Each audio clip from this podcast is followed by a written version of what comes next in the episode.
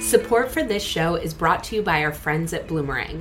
Bloomerang offers donor management, online fundraising, and volunteer management software that helps small to medium nonprofits like First Tee of Greater Akron. After just one year with Bloomerang, First Tee of Greater Akron doubled their unique donors, improved donor stewardship, and raised more funds.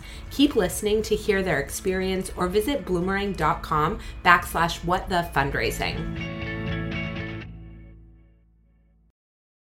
It's important to just remember to keep talking about just because it's working doesn't mean it's right. Just because whatever fundraising method we're using is really effective in raising money, for example, does not mean that it's ethical. Welcome back to What the Fundraising. I'm your host, Mallory Erickson, and this podcast is for impact leaders and change makers who are looking to fundamentally change the way they lead and fundraise. This episode is brought to you by our friends at Neon One. Today, I'm interviewing Michelle Shireen Muri. Michelle is a passionate advocate for community centric fundraising and the host of the Ethical Rainmaker podcast. As a co founder of the community centric fundraising movement, Michelle has played a crucial role in shaping the conversation around equity and social justice within the nonprofit sector. With a background in immigrant rights work and extensive experience as a fundraising consultant, Michelle has developed a unique understanding of the challenges and opportunities facing nonprofits today. One of the things I'm really excited to talk to Michelle about in today's episode is how to rise above roadblocks like perfectionism and fear to embrace community centric fundraising strategies. I see a strong desire in a lot of organizations to embrace community centric fundraising principles, but they are overcome with worry about getting it wrong and don't know where to start. We also talk about the intersection of some community centric and donor centric practices and how we address the white supremacy culture that is in all the nooks and crannies of most organizations because of the historical lineage of the sector itself. I adore Michelle and appreciate the way she holds this sector accountable and helps us grapple with certain principles and standards in non binary ways. So let's dive in so you can learn more from Michelle.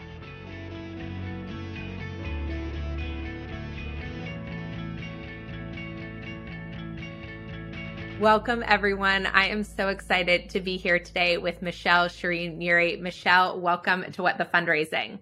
Thank you. Thanks for having me. Thanks for inviting me. I'm excited to be here. I'm so excited for this conversation, and I feel like you need no introduction, but I'm going to let you introduce yourself.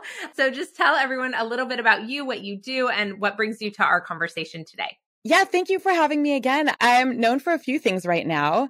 I am the host of the Ethical Rainmaker podcast, which is entering its fifth season in summer 2023, which I'm really excited about. When I started it, I was hoping maybe like 500 people would listen one time, but it's really exceeded expectations. It's amazing. It's sponsored now by Neon One in part, and it's really grown. On that podcast, we talk about community centrism and we talk about what gets in the way of doing really good work for our communities and how we can deal with it. We cover case studies of things that are going really, really well or things that are terrible, other factors that influence our work culture that are really just getting in the way or can help us with our work from a community centered perspective. And the Ethical Rainmaker podcast was created by me as part of the community centric fundraising.org content hub. I am one of the original co founders. There's a group of eight of us in Seattle who did a bunch of research. We did qualitative research with people of color in fundraising in the Northwest United States. And we did quantitative analysis of a survey of over 2,100 people across the US, Canada, and some other parts of the world, whoever responded. Um, and we learned that folks working in fundraising felt like the way that we traditionally fundraise actually promotes white saviorism and promotes racism and bad practices and, and often damages our communities. So majority of participants in the survey determined that. They also determined that they were willing to do something about it, but we also learned that folks felt really alone. So I'm part of a group of co-founders and was the co-chair for several years with Andrea Arenas and at one point Vu Le, who's also part of that original eight, uh, the creator of Nonprofit AF. And together we determined from the research that what was really needed is a content hub for people to share out ideas and case studies. And then there were requests, of course, for connection with one another so that we didn't feel so lonely thinking about the way that we want to make change in our organizations. So now this project has grown. We launched in July 2020. In the first two weeks, we went from no mailing list to 20,000 people, and now our mailing list is huge. We have tens of thousands of people check the site for fresh content and use it. I'm getting reports of even the ethical rainmaker being used in classrooms, including legal classrooms, which I think is really wild. but yeah, the Content Hub has boomed and blossomed and has been really incredible. A Slack community of over 6,000 people now exists that anybody can join. And we see over 100 place based groups meeting in different cities using that Slack channel to communicate about where and when. And in all of this, I would say before the launch of CCF, I was a fundraising consultant doing a wide range of services. My consultancy is called Freedom Conspiracy. And I work with nonprofits that are working really for the greater good of uh, primarily people of color, but not only, and looking to implement community centric practices in their work, whatever that means to them. And since that time, I would say about 80% of my work now is public speaking or running workshops. I run a bunch of cohorts as well. All of it kind of centered around how do we really make something more community centered, coming from wherever the participants are coming from. So that's a little bit about my background. It's been a really crazy, awesome journey. It has been amazing to watch the rise of community centric fundraising and the community and just how quickly the initial language, the surface level of what the movement was intended to do started to find its way into every nook and cranny of the conversation around fundraising. And I, yeah. I just think that's such a testament to the need for it, for the conversation, for the eagerness of fundraisers to do things differently, and for this long time knowing that things have not been right, but not knowing what to do about that. And so That's I right. just, I'm so grateful for everything you all have done and put together to catalyze that movement. Yeah, no, thank you. Thank you for that recognition. It's been incredible. And just for those folks who are listening who are not familiar with community centric fundraising, it's a few things. Like I described, it's a community centric fundraising.org is a content hub. It's a community on Slack of thousands of people. But really, it's also a movement that has expanded globally. We're hearing from people all over who are really interested in this work, which is exciting. The rough definition is it's a fundraising movement grounded in equity and social justice, which prioritizes the entire community, kind of the holistic picture over individual organizations. And as part of that, we believe in recognizing the history, then the racist history that we have, especially in the United States around how nonprofits and foundations were built, how that money is used, how it's given away, how we don't talk about reparations, having really an analysis. And there are a core set of 11 principles that we use as a guide. Yeah, and we will make sure there are links to everything below so people have a million different pathways in. One of the things that I was really excited to talk with you about is so I have seen community centric fundraising come up with clients, with folks inside Power Partners, with questions posed across the internet. And one of the things yeah. that I've really noticed in a lot of the questions surrounding how to use community centric fundraising practices is some fear, some fear yes. of like messing up, some fear of doing it wrong. And in my own personal anti racism work and white supremacy culture work, perfectionism and dealing with my perfectionism and overcoming perfectionism has been such a central piece. Yeah. And it's it's been so interesting to watch with community centric fundraising so often the tension that exists between adopting community centric fundraising practices, but then still falling back on the tendencies of perfectionism when using them. So, talk to me about what you've seen there. Oh man. Well, okay. Thank you. I, I love that we're going to talk about this topic today because it's really juicy for all of us. No matter what cultural background you come from, you definitely are interfacing with perfectionism, whether it's your own or somebody else's, whether it's in your family of origin or in your workplace culture. So, really rich conversation. And I'm seeing it in so many places. I think one thing that I have seen is for organizations that want to move towards a, a community centric model, whether it's fundraising or programs or whatever, they are often, you know, I might get contacted as a consultant to help a group move forward. But I will often find that the client just wants a checkbox solution. They want to check it off and be told that they did it really well and then move on. And that's not how racial justice and social justice and equity work within a workplace. It's a consistent process, right? Not only is that probably an element of white supremacy, but I actually also think that it's part of perfectionistic tendencies of just wanting to complete something and have it be done and have it be done well and get pat on the head and move on. So I think that's one of the places that I see it pop up. I've been doing this work with Fleur Larsen Facilitation. She's known as a white woman whisperer, is one of her nicknames. And we've been doing some work with white women specifically because white women are about 84% of the makeup of our sector in terms of staffing, a third sector staffing. And Fleur runs intensives and cohorts for white women. Fleur and I are about to run an eight month intensive for white women who are committed to anti racism and want to use their gatekeeping status to make bigger impacts in their organization and in the third sector and really recognize that idea of having power with other people and not power over other people. In the work that we've done, one of them that has come up for me this week, like it happened in a meeting yesterday, it happened with a friend yesterday. Like one of the things that comes up is this perfectionism and perfectionistic tendency around time, the obsession with time. But if you're keeping a hawkeye on the clock and you keep talking about it and you keep obsessing about whether something is running on time or not, whether this fits into the time parameters, whether we have time to have this discussion because we have a deadline of needing to have something done in two months. Like we just gotta blah, blah, blah, blah, blah, right? There's so much obsession with time as part of perfectionism. And there are a couple different cultural backgrounds we can talk about in terms of the concept of time. But I want to say that when we are obsessed and perfectionistic about time and timeliness and how much time something's going to take us, it often gets in the way of real conversations. So, for example, it can be something as simple as facilitation. If the facilitator is obsessed with time and keeps mentioning time, it really distracts everyone, throws them off of the conversation, can't focus, whether that's someone leading a meeting or whatever.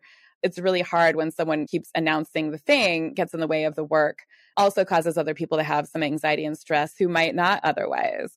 It's also an obsession with time and combined with immediacy, which is also one of the white supremacy cultural characteristics, needing to do something right away and having the sense of urgency without actually having a real, real reason why it needs to be done at a certain time means that there's often a lot of stress caused over fake deadlines that we self create maybe because we're excited. It can come from positive places.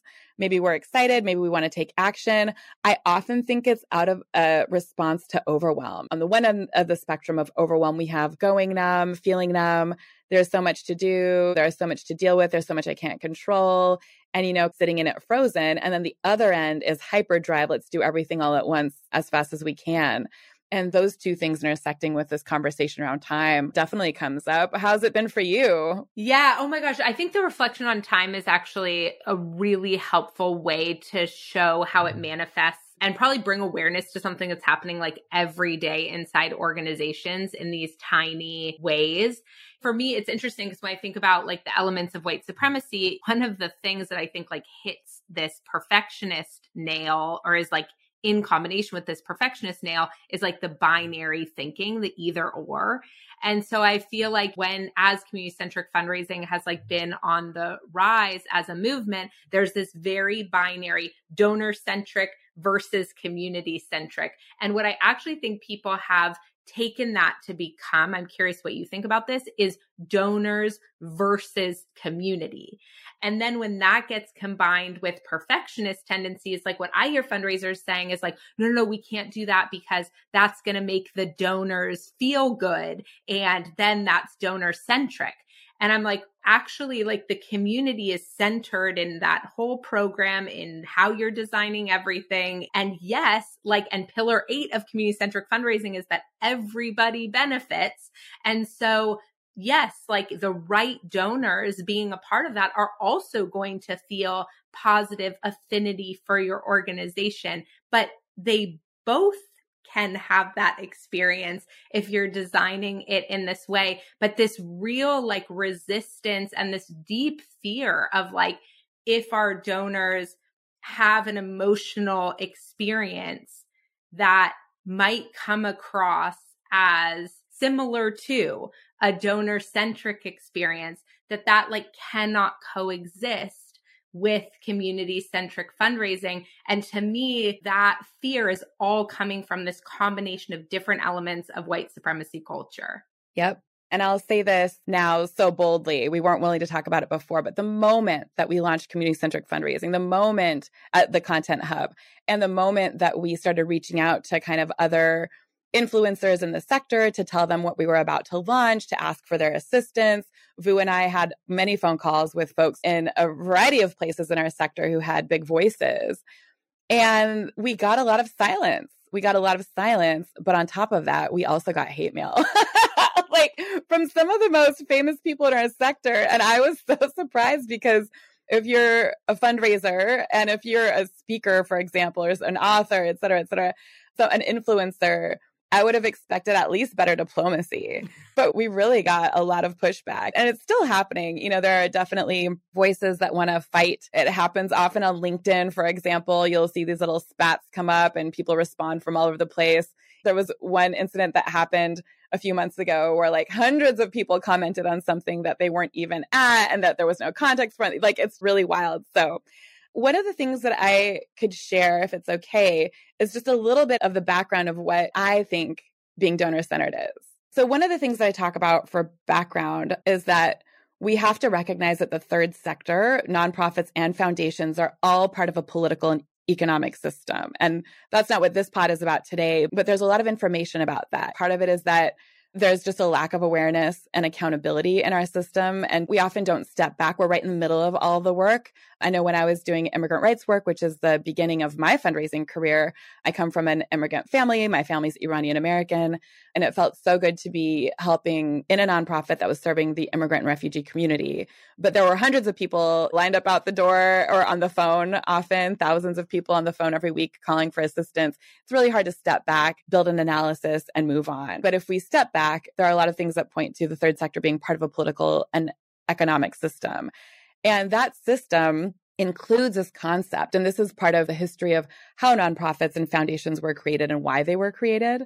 That most of us are grounded in the belief that charity resolves systemic issues, right? Mm. Which is totally false. There's no way that a nonprofit anywhere can resolve a whole systemic issue when the systems are political and economic systems like capitalism and sexism and white supremacy and the way the government works, etc.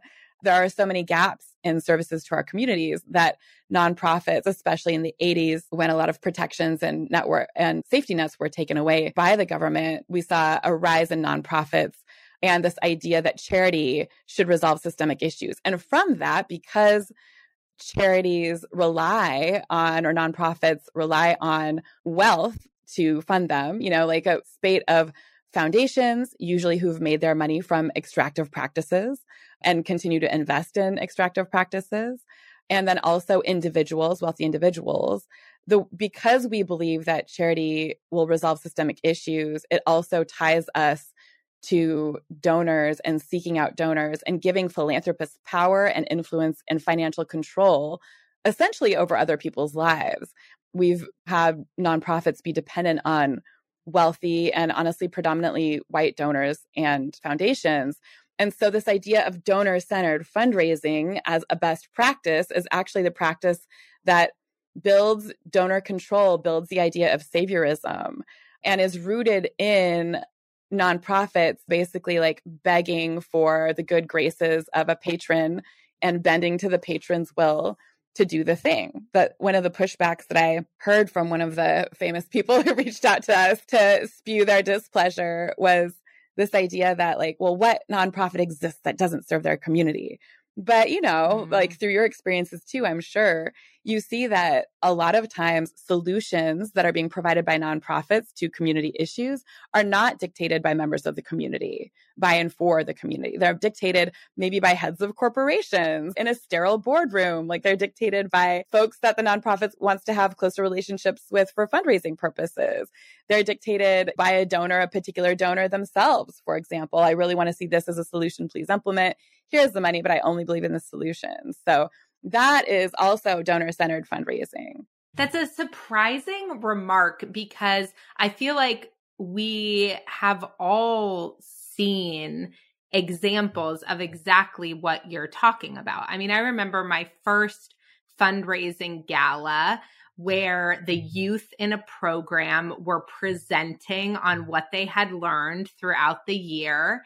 And the parents of the students were not invited to the gala. And I was so angry. and I, I thought there's no way. I thought, oh, this must be a mistake. There must be like a different way to do invitations or I, I, just like could not believe that this was just going to be okay that the parents of all these students who were presenting in front of hundreds and hundreds of donors and on this huge stage and raising millions of dollars for the organization that the parents of those kids were not getting tickets to the event.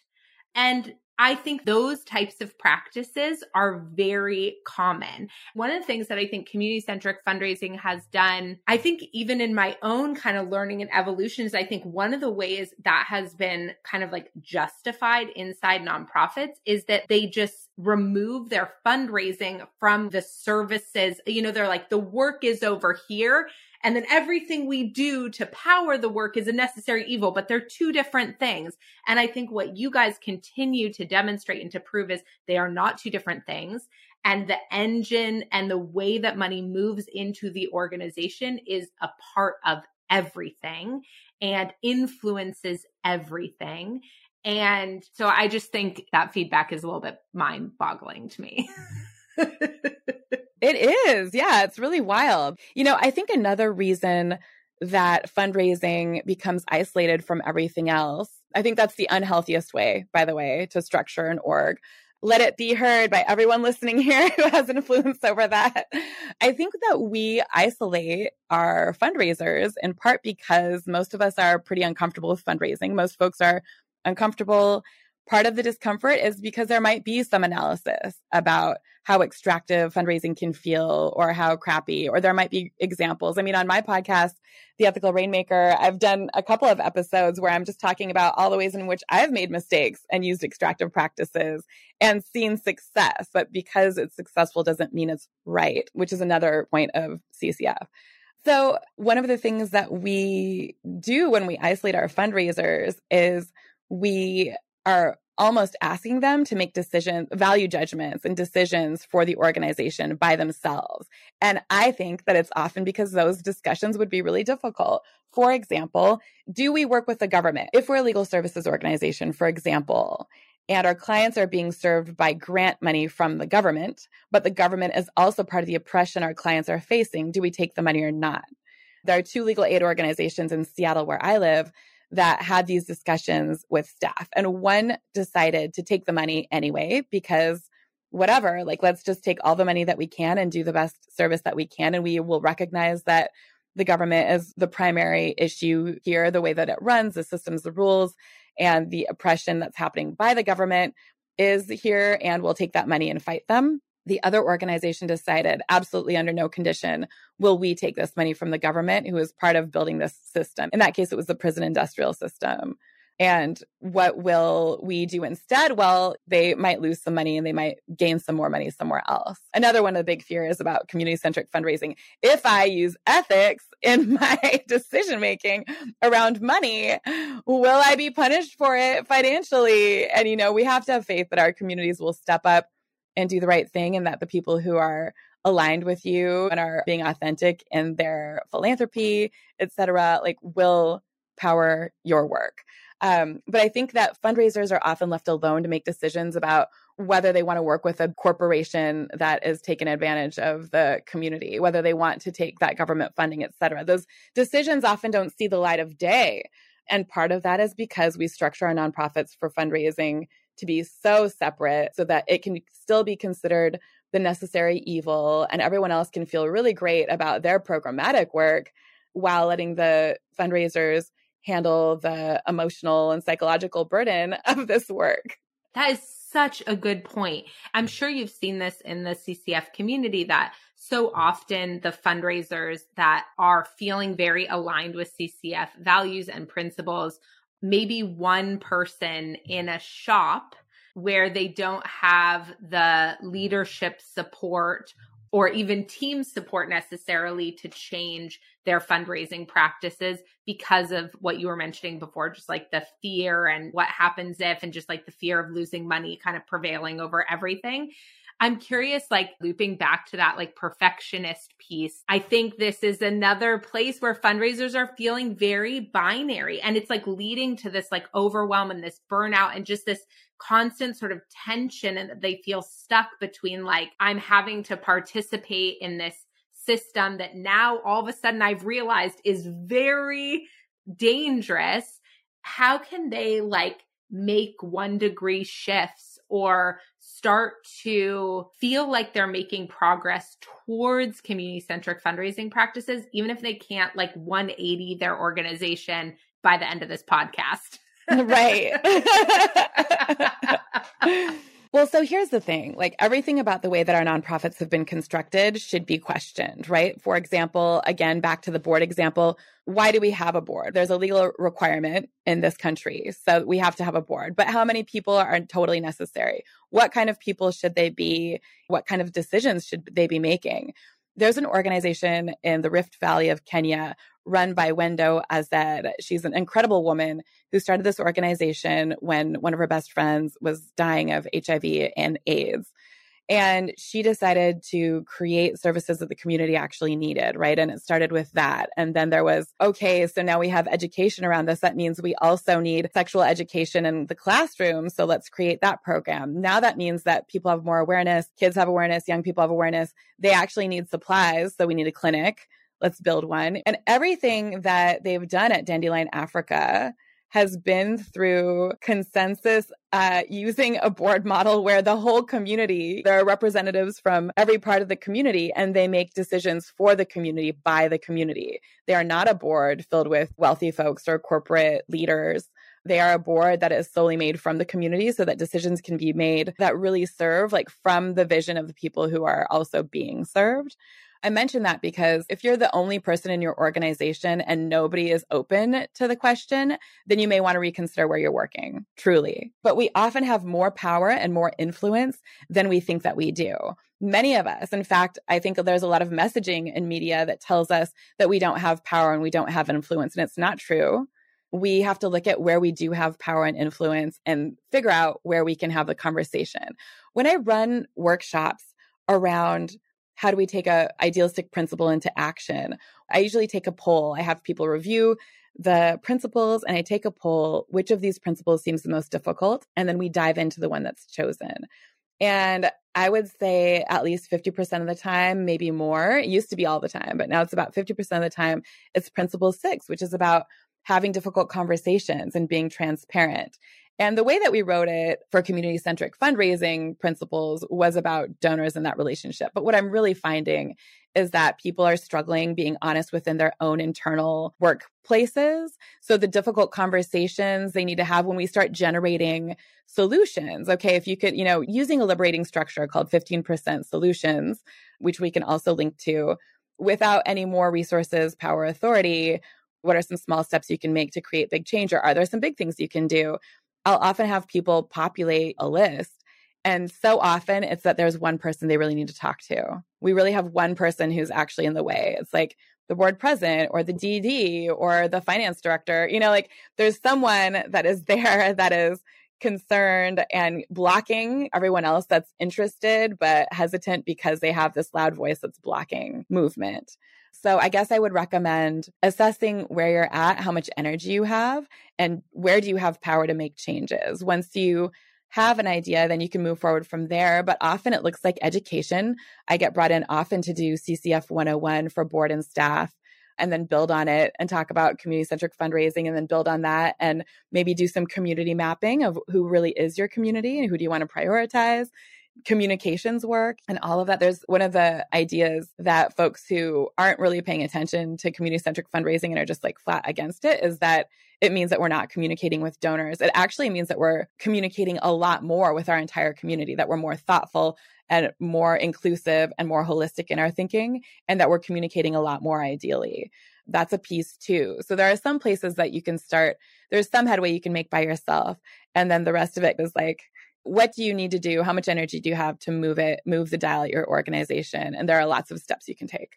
Do you guys have any strategies or things you've talked about? I think it's important to sort of acknowledge that, like, you might lose people and donors along the way of this journey. And yes. I think every organization needs to figure out risk mitigation in a way that they can handle without complete shutdown. And I actually don't mean complete organization shutdown because I think sometimes organizations need shutdown, but I mean complete yes. personal shutdown and paralysis. Like I love what you said about check your energy and like your ability to move forward with different things.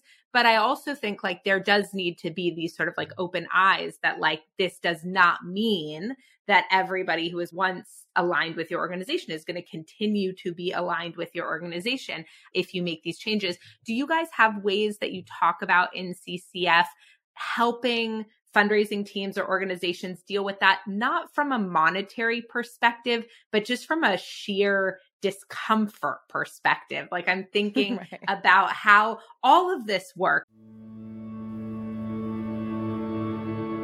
First Tee of Greater Akron needed to switch from an outdated donor management system to something more user friendly.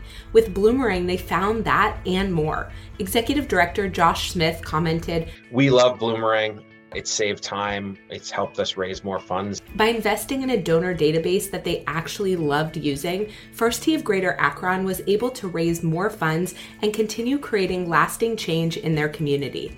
To listen to the full interview with First Tee of Greater Akron, visit bloomerang.com backslash what the fundraising or click the link in the show notes.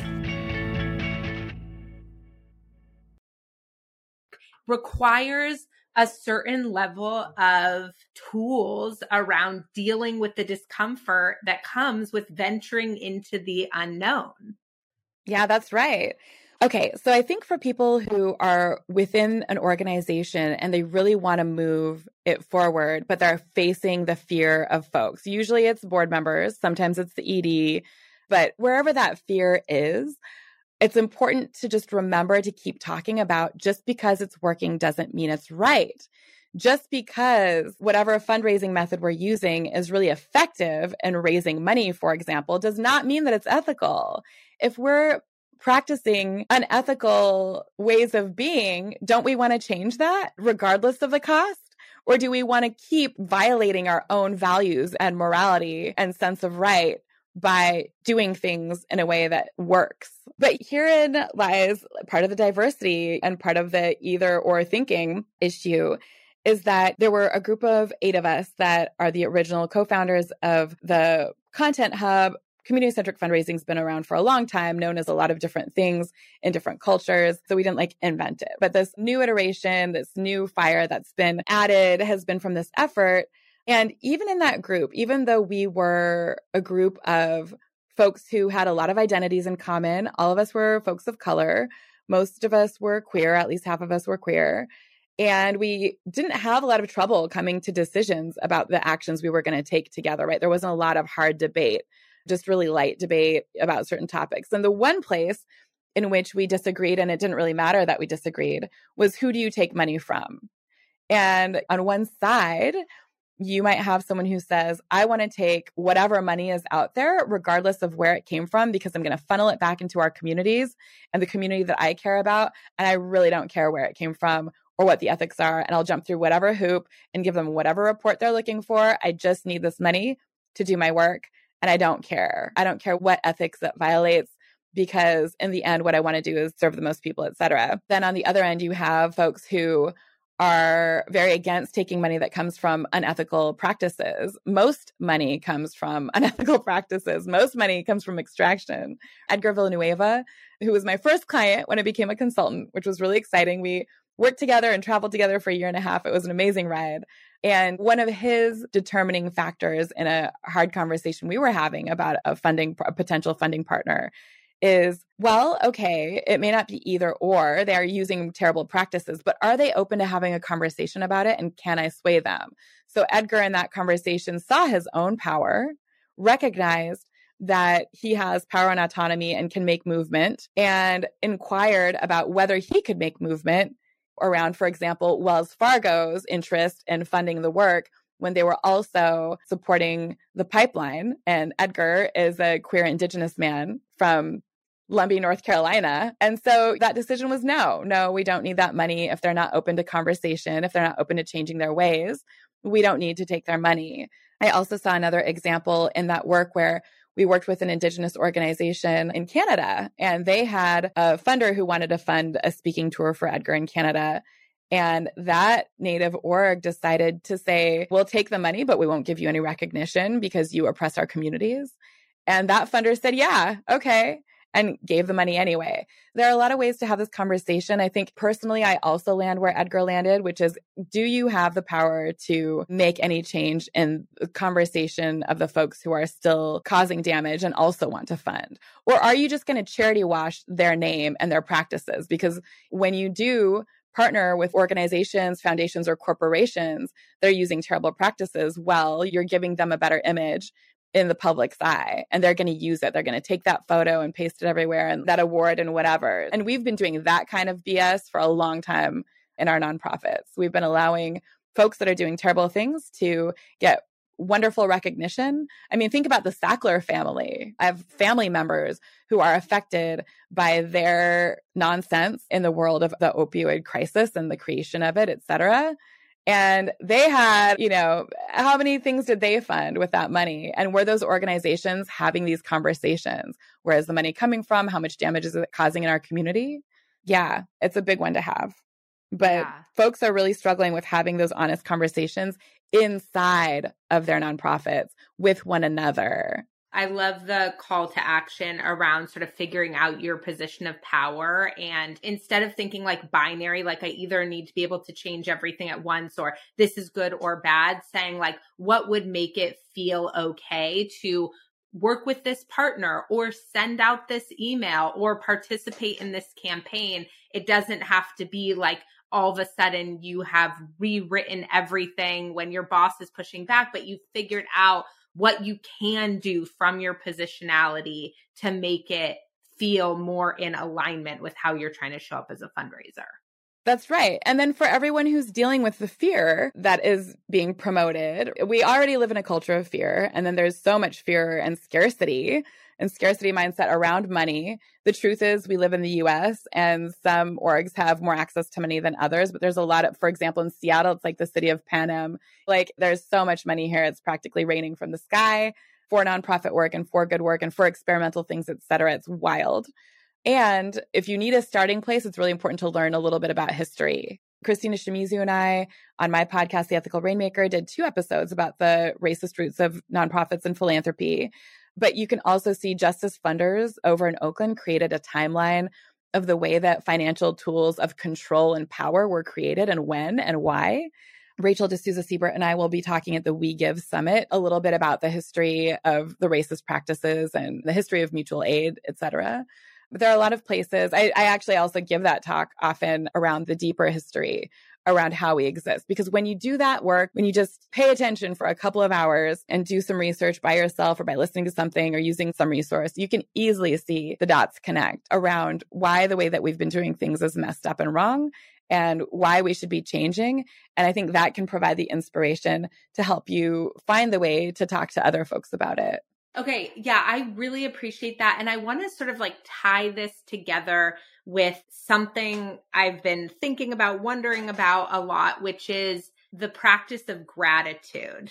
Because I've seen language over the years about how thanking donors can be very donor centric. And sometimes I think I've seen that type of advice in I don't like to use the word clickbait, but I don't have another like term Do to it. use. But so like, clickbait. you know, very like clickbaity ways as opposed to, and I think like at the end, what's at the root of some of those messages is that a lot of the ways we have historically shown gratitude to donors or thank donors have led into white savior complexes, heroism, like all of that stuff.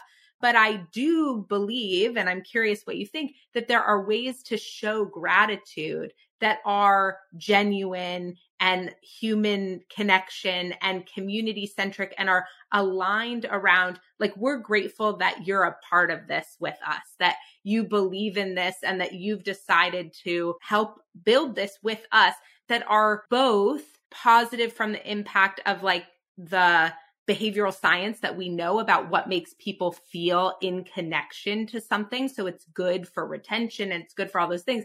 And it's not like falling into those old school traps of just like placating the donor and making them feel so good at the expense of how they are representing or talking about or appreciating the community. What do you think about that? Yeah, you know, I know there are a bunch of different opinions. And I know that Vu wrote contentious blog posts about thanking folks. You know, one of the things he talks about is there are different ways to thank people. And he talks about in his culture, he's Vietnamese, and in his culture, you thank folks with gifts of food, for example. But I don't think he was ever saying, don't thank your people. But we also know that, especially if you're a shop of one or a shop of two, especially if you go through, for example, a crisis where suddenly you have a lot of donors, where are you going to get that time to write every single thank you note or to send a thank you letter, even if it's a form letter? Like that takes a long time, both to develop the content and to format it and send it. And it's a lot of time and resources. And I think that's the actual pushback against thank you letters or thank you cards and that type of gratitude. And my opinion is that because we are living in a capitalist society and capitalism is all about extracting things from people for benefit. We are often extracting labor from our nonprofit workers, for example, based out of their love for the and passion for the mission and take advantage of you're going to write 100 thank you letters. I guess you're going to have to stay late and get it done and do it in a timely manner. Drop everything again around the sense of urgency. The stuff that we see around how quickly we need to thank people, I think that is unrealistic and problematic. I know it's the best practice, but again, around sense of urgency and perfectionism, like how much does your donor care if you give it to them in two weeks rather than in 48 hours? I think we got to check ourselves and check the expectations of our donors. But also, as part of being in an extractive society, we as donors, as people who donate, are often feeling extracted from when we aren't recognized and thanked because we also know that while folks who give on the higher end of the spectrum may sometimes make ridiculous requests, actually, will often make ridiculous requests. Like they gave a donation, but they also want to be, oh, what we saw during COVID. Oh my goodness. There was a hospital out here in Bellevue, Washington, where we learned that the major gifts officer, or maybe the DD at this hospital, gave the wealthiest donors priority to have the first vaccines. That's the kind of power. And it didn't only happen here, but that was one of the news stories. That will happen in smaller ways at different organizations or like someone's name on a building, et cetera, right? Like it can run the gamut. But for the majority of donors who are not at the highest of levels, but who are on other places in the spectrum, they're working hard for that money. Most donors don't actually have a lot of money and they're giving what they can and they're giving more generously percentage wise than folks who have a lot more money. And they're not getting the same benefits because maybe no one should get some of those benefits, right? They're not getting the same benefits, but they are still giving what is significant to them and it's making a huge difference for them in their lives. So, yes, I think we should absolutely thank people because we are living in a culture of extraction and for the hardworking person who has made that money and is generously donating it. We may not need to thank them in 48 hours, whatever the current best practice is. But I think we definitely want to make efforts to authentically thank whatever that means and just recognize you used your lifeblood and your life energy to make this money in this society. And then you decided, which is hard to make a living in, and then you gave it to us so that our community will all rise together that has to happen. So I think we'll see new best practices.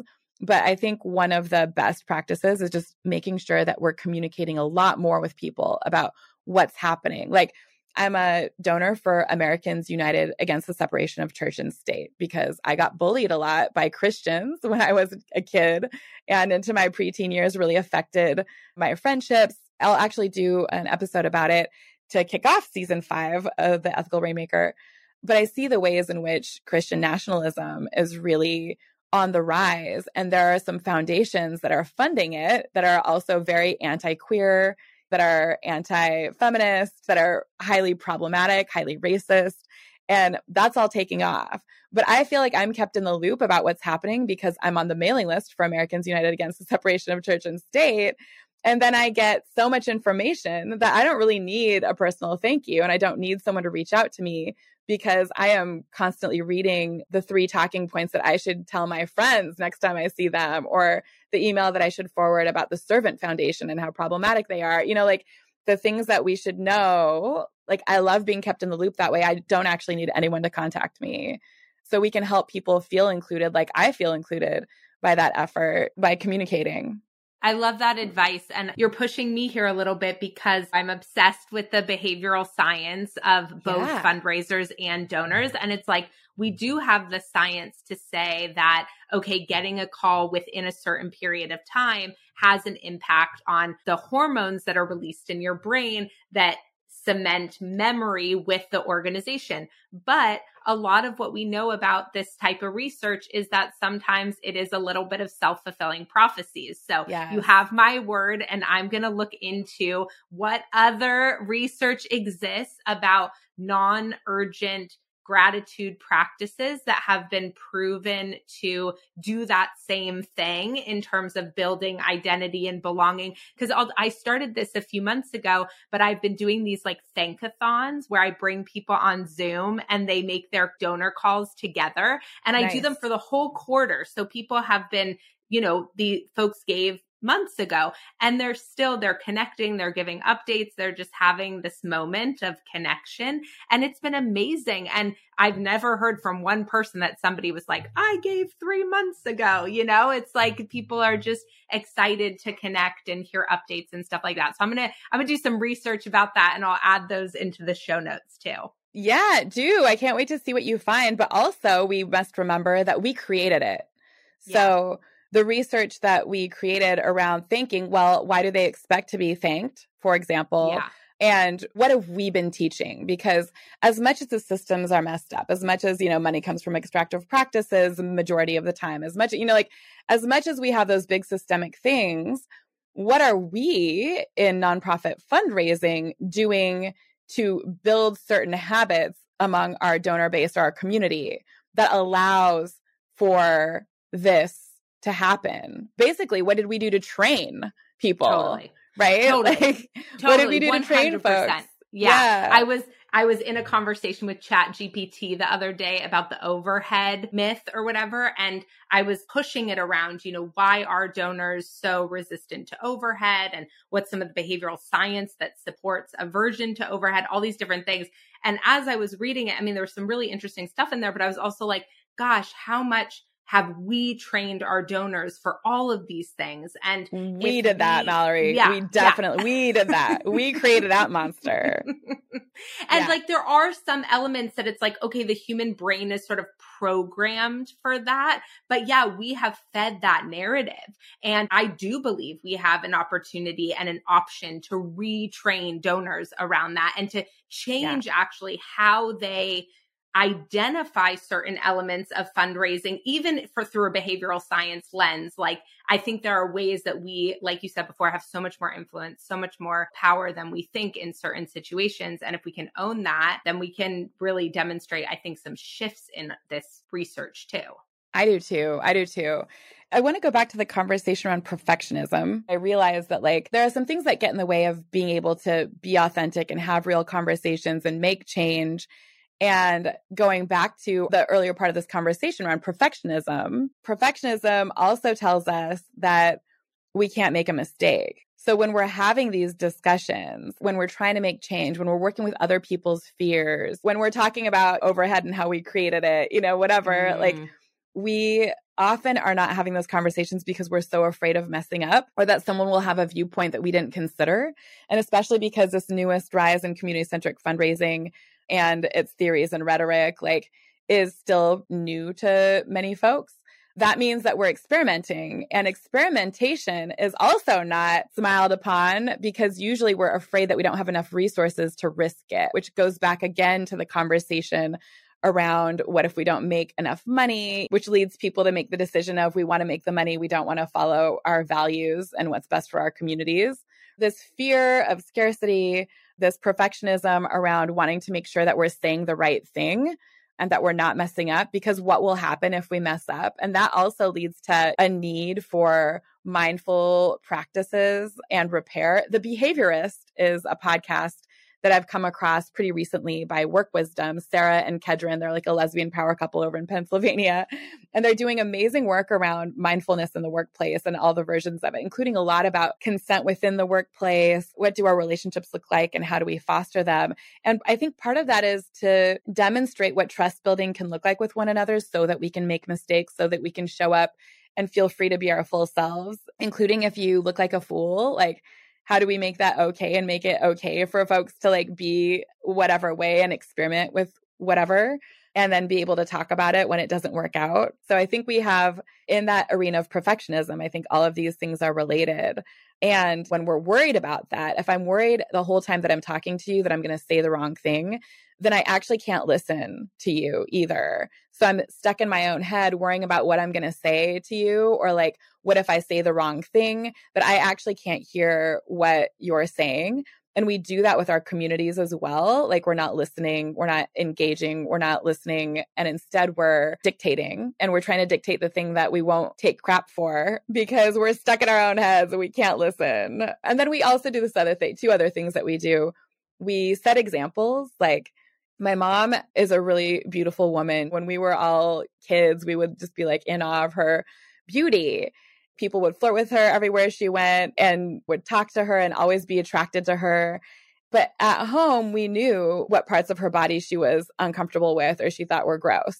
And so that kind of perfectionism, for example, taking it into the body image realm and the body realm. Well, if you are gorgeous, walking around, doing whatever, and like she was being her charming, nurturing, amazing, beautiful self, but she also hates pieces of herself. Well, I'm going to learn as a friend or as a daughter, I'm going to learn that it's not okay for me to have those same body parts, for example. It's not okay for me to have like the same flaws that she thought she saw in herself. And we do this, we set bad examples where it's like, oh, no, no, you're beautiful, but I'm not. Look at me, I'm ugly, right? Like, and I think we do this in nonprofits and in our relationship, in our friendships too. Like, I made a mistake. I didn't put a period at the end. I'm so sorry that I, you know, I've heard people say crazy nonsense like that in meetings of like groups of people where it's like, I'm sorry, my subject line wasn't very clear and I didn't use it, you know, and I used exclamation point. I now recognize that, you know, like, and it's like, wow, like you're taking up space obsessed with being perfect. And then you're also making sure unintentionally that everyone in this meeting is going to have to watch how they write their subject lines or where they put their period or whatever. And it doesn't matter. But when we get too perfectionistic and then we're advertising it, we're magnifying and amplifying it. And so if I'm exhibiting that, then you're going to pick it up from me and you're going to be like a little bit more careful when you interact with me. And that's not what we want.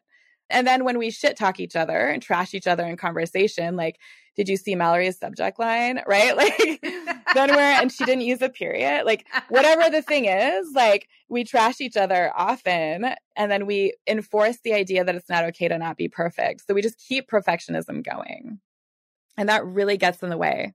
I'm so glad you brought up those examples because I think it's a really important like I don't want people to leave this conversation and think, okay, I just need to address my perfectionism as it relates to using community centric principles, right? Because yep. it is one of those things where it's like, I mean, I talk about this with judgment all the time because decreasing judgment decreases our black and white binary thinking. But you cannot decrease your judgment of somebody else if you do not decrease your judgment of yourself. Like those go hand in hand. Like you cannot be so mean to yourself all day, every day and think that you're going to be able to be less judgmental out in the world. It doesn't work like that. And so I love that you shared that because I think it's an important reminder that like doing work around perfectionism or any of the pillars of white supremacy, that you have to be thinking about how those things are popping up in all of the elements of your life.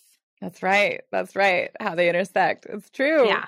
Yeah. It's true. It's yeah. a it's a big old world out there of scary things that we can discover about ourselves and do better on. And it's easy to be overwhelmed, but what we know is that we need to do better to serve our communities, to acknowledge who the community really is in your topic area, what decisions you want to make around how to move forward, what barriers you have, who can help you identifying resources on how to move forward. You can always look me up, freedom-conspiracy.com, or you can look at the Ethical Rainmaker podcast on Instagram and find a link tree, which we'll link to as well in the notes that shows what I'm facilitating. But I'm often facilitating, like, for example, in May 2023, I'm starting to facilitate a cohort of folks who are interested in moving community centric principles along and are in the beginning stages and are going to take ideals and take them into action. Or like the white women's cohort that I'm going to facilitate with Fleur Larsen, where we are actually going to talk about the intersection of white supremacy characteristics in direct relationship to CCF principles. There are spaces like that, and there are also other types of spaces like CCF Austin meets once a month and uses a liberating structure called Troika Consulting, where you go and you take the issue that you're coming up against in your workplace and you workshop it with other people so that you have some solutions that are generated by the community that you're learning to trust. So there are a lot of resources out there to help you on your journey to move towards more community centric fundraising and make it a little less intimidating to deal with all of the different pieces of ourselves that we have to align and rectify. mm-hmm. I hope this feels freeing to hear and not more overwhelming, but like you are going to mess up.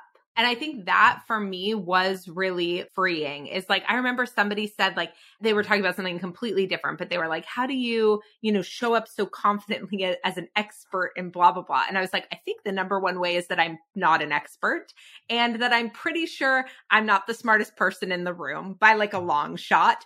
And I'm not going to know the answer to every question that's asked of me. And if I tried to go into every single panel or every single conversation, like afraid if I didn't know a question I was getting asked, I would live in total paralysis. And instead, it's just like acknowledging that venturing into unknown territory, even in our conversation today, being like, I don't know what you think about this question I'm about yeah. to ask you on a recorded podcast, right? right? By, by here, like, I think those are the types of steps forward that we have to take and then know that if we get it wrong, if we cause harm, that's where accountability comes in. I've learned the most in my journey from accountability, probably of all the things.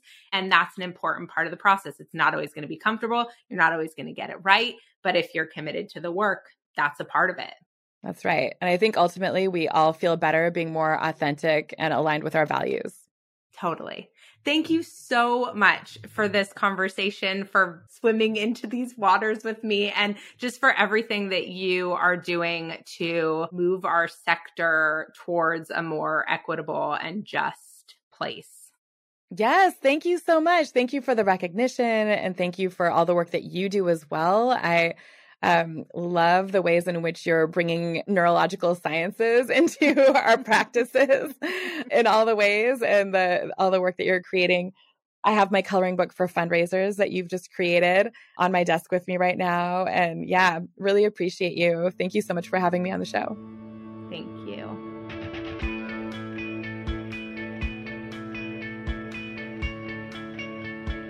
Okay, there is so much inside this episode that I am still sorting through, but here are the top things that I'm thinking about right now. Number one, community centric fundraising emphasizes the importance of involving all stakeholders in decision making processes and prioritizing long term community impact over satisfying donor preferences and demands. Number two, Michelle encourages organizations to understand the limitations of donor centric practices, which I think is so important, and embrace the potential of community centric fundraising for the benefit of all stakeholders involved. I feel so often when we talk about moving from donor centric practices to community centric practices, people are talking about it in terms of loss when there is so much to gain in terms of embracing community centric fundraising practices, just like what she says about increasing donor communication. Number three, I appreciate the way we talk about the intersection of white supremacy cultural elements like perfectionism and implementing community centric practices. We cannot just take a listicle from community centric fundraising and try to check some boxes without doing the internal anti racism and white supremacy work that surrounds those principles. So if you're filled with fear around getting community centric fundraising right, there is some deeper white supremacy cultural work you need to explore first. Number four, it is important to recognize that systemic issues prevent organizations from adequately addressing the root causes of the problems they aim to solve. And nonprofits alone cannot fix complex societal problems that arise due to a broken economic and political system. This is why it is so important to recognize when we have been using the same oppressive systems and practices in our organizations that perpetuate the inequities we are trying to solve. And lastly, by adopting a more community centric approach in every element of our organization, nonprofits can build resilience and foster positive change in the communities they serve at the same time. A big piece of this involves not siloing fundraising and ensuring that the practices you fundraise with are value and mission aligned, just like the services you provide. Okay, for additional takeaways and tips inside this episode, head on over to malloryerickson.com backslash podcast to grab the full show notes and resources now. You'll also find more information there about Michelle and our amazing sponsors, Neon One. Thank you for spending this time with us today. If you enjoyed this episode, we would love it if you would give it a rating and review and share it with a friend. I am so grateful for all of my listeners and the good hard work you're doing to make our world a better place. And if you miss me between episodes, stop by and say hello on Instagram under what the fundraising underscore. Have a great day, and I'll see you next week.